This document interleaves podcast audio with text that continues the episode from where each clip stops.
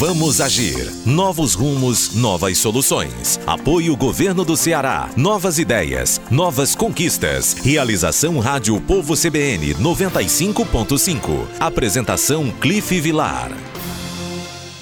Olá, boa tarde. Eu sou Cliff Vilar. Sejam todos bem-vindos ao Vamos Agir. E hoje recebo aqui Vinícius Augusto Bozo, roteirista, produtor e diretor da Sinfonia Filmes. Boa tarde, Vinícius. Boa tarde, Cliff. Prazer falar contigo. Obrigado, Vinícius, pela tua presença. Nós vamos conversar hoje sobre o mercado de animação brasileiro, também sobre a economia criativa, audiovisual. Vinícius, como é que você enxerga o mercado de animação e o fomento necessário desse setor aqui no estado do Ceará? Olha, Cliff, a gente tem uma, um bom panorama é, nos últimos anos da animação brasileira, né? Quando eu digo assim, os últimos anos, de 2014 pelo menos para cá.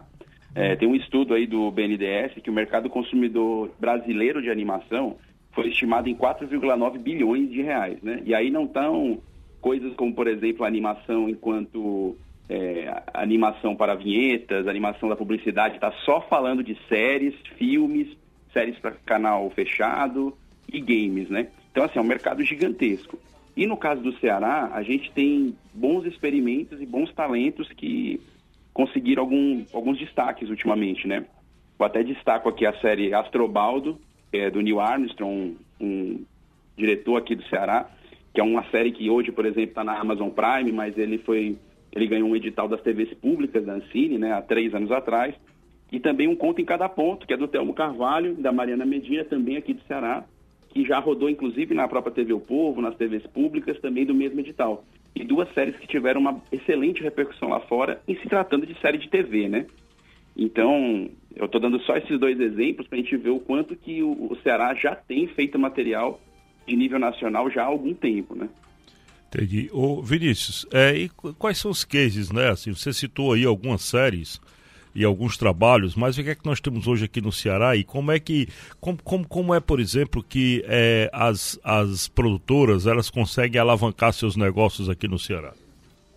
Olha, hoje, na verdade, todo o mercado audiovisual e o do Ceará não é diferente, né? Falando Brasil, ele, ele depende de uma boa parte do fomento da Ancine, né? Que é a Agência Nacional de Cinema que é, nos últimos anos tem feito, tinha, vinha fazendo um trabalho excelente de fomento com o Fundo Setorial do Audiovisual, que nos últimos três, quatro anos nós tivemos uma parada para uma série de questões que, que envolvem tanto é, a própria fiscalização do processo e tudo mais, e isso está é, meio travado, eu diria assim, né? E a gente depende muito disso. No, no, caso do Ceará, a gente também tem editais públicos que fomentam esse tipo de produção, esse tipo de mercado, né?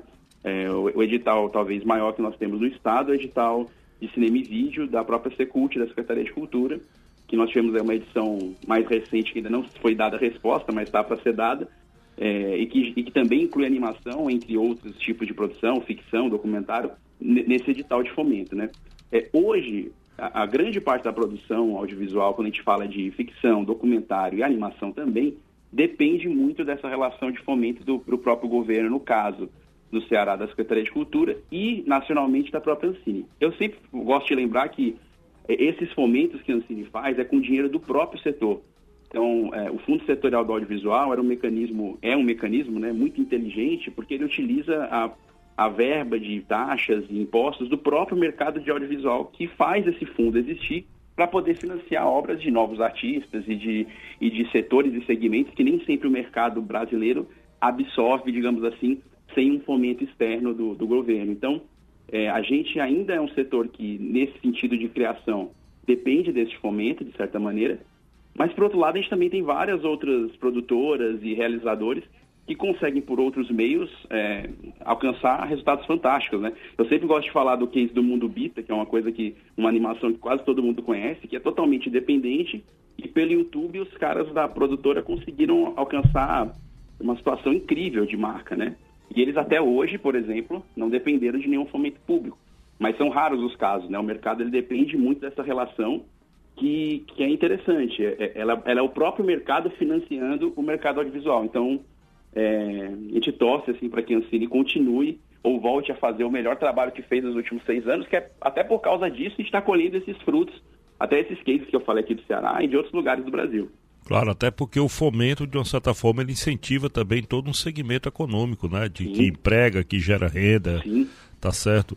É, é, é, Vinícius, e, e, a pandemia dificultou de alguma forma o mercado de animação e também o mercado de audiovisual, seja ele nacional ou, ou aqui no Ceará? É, é realmente acredito que para todos os setores ele pegou e com audiovisual é, certamente isso, isso acabou acontecendo e pegando, né? É, eu, por exemplo, a nossa produtora ficou aí três, quatro meses sem gravar absolutamente nada, né? é, trabalhando com edição e tudo mais, mas sem montar, sem gravar, sem ir para a rua.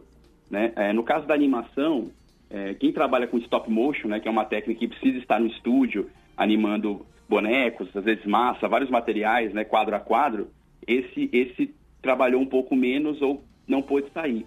Mas é interessante que o setor da animação tem um diferencial, né? Como hoje, com as questões digitais todas ampliadas, é, você consegue realizar alguma coisa, o filme ou série, ou com, com, a tua equipe em casa, né? Então, muitos estúdios grandes viveram essa experiência na pandemia. A Sony mesmo, por exemplo, ela botou mais da metade da equipe toda home office, assim, que tiveram a questão da pandemia por lá, é, e conseguiram manter as produções num, num, ritmo razoável, mesmo é, todo e, mundo em casa, né? É, e Vinícius, é interessante o quanto esse tipo de, é, de estratégia momentânea, transitória, pode se transformar numa, numa, numa estratégia perene, né? Numa estratégia Certamente. permanente, né? Certamente. A gente já está visualizando isso. É, às vezes a nossa distância geográfica, né, Fortaleza, São Paulo, Rio, às vezes nos colocava numa posição de, de digamos assim, de, de, um certo afastamento do eixo, né? E hoje, a pandemia trouxe um, um cenário que, que, nesse sentido, apesar de todo o problema que nós temos de saúde pública, foi positivo para o audiovisual.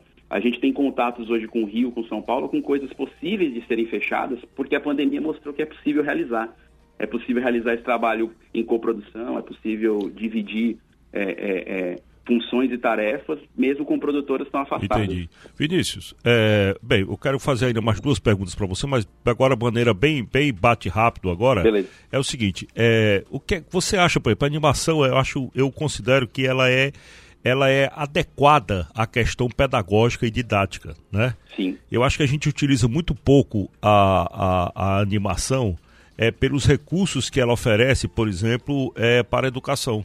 Você não acha Sim. isso? É verdade. Essa área da educação é uma área que pode, pode até beber mais é, do, do, dessa técnica, né?